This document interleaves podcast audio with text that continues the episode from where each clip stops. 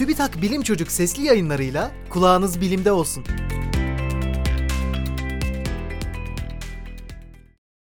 Kendi kendini onarabilen metal.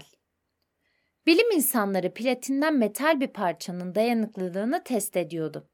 Test sonunda 1 milimetrenin 100 binde 4'ü yani 40 nanometre kalınlığındaki platin parçada bazı çatlaklar oluştuğu görüldü.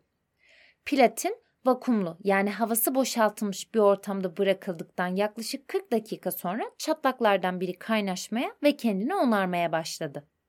Üstelik metaller ancak yüksek sıcaklıklarda biçim değiştirebilirken bu onarım oda sıcaklığında gerçekleşti. Farklı bir amaçla yapılan deney sırasında ortaya çıkan bu keşif sayesinde metalin kendi kendini onarabileceği anlaşıldı. Onarım süreci tam olarak anlaşılıp kontrol edilebilirse metal yorgunluğu sorununa çözüm üretilebilir ve malzeme biliminde yepyeni gelişmelere kapı açılabilir. Köprü, bina, uçak ya da makinelerin üretildiği metallerde sürekli kullanıma bağlı olarak metal yorgunluğu adı verilen bir hasar oluşur. Metal yorgunluğu gözle görülemeyecek kadar minik çatlaklarla başlayıp metalin kullanılmayacak hale gelmesine yol açabilecek bir hasardır.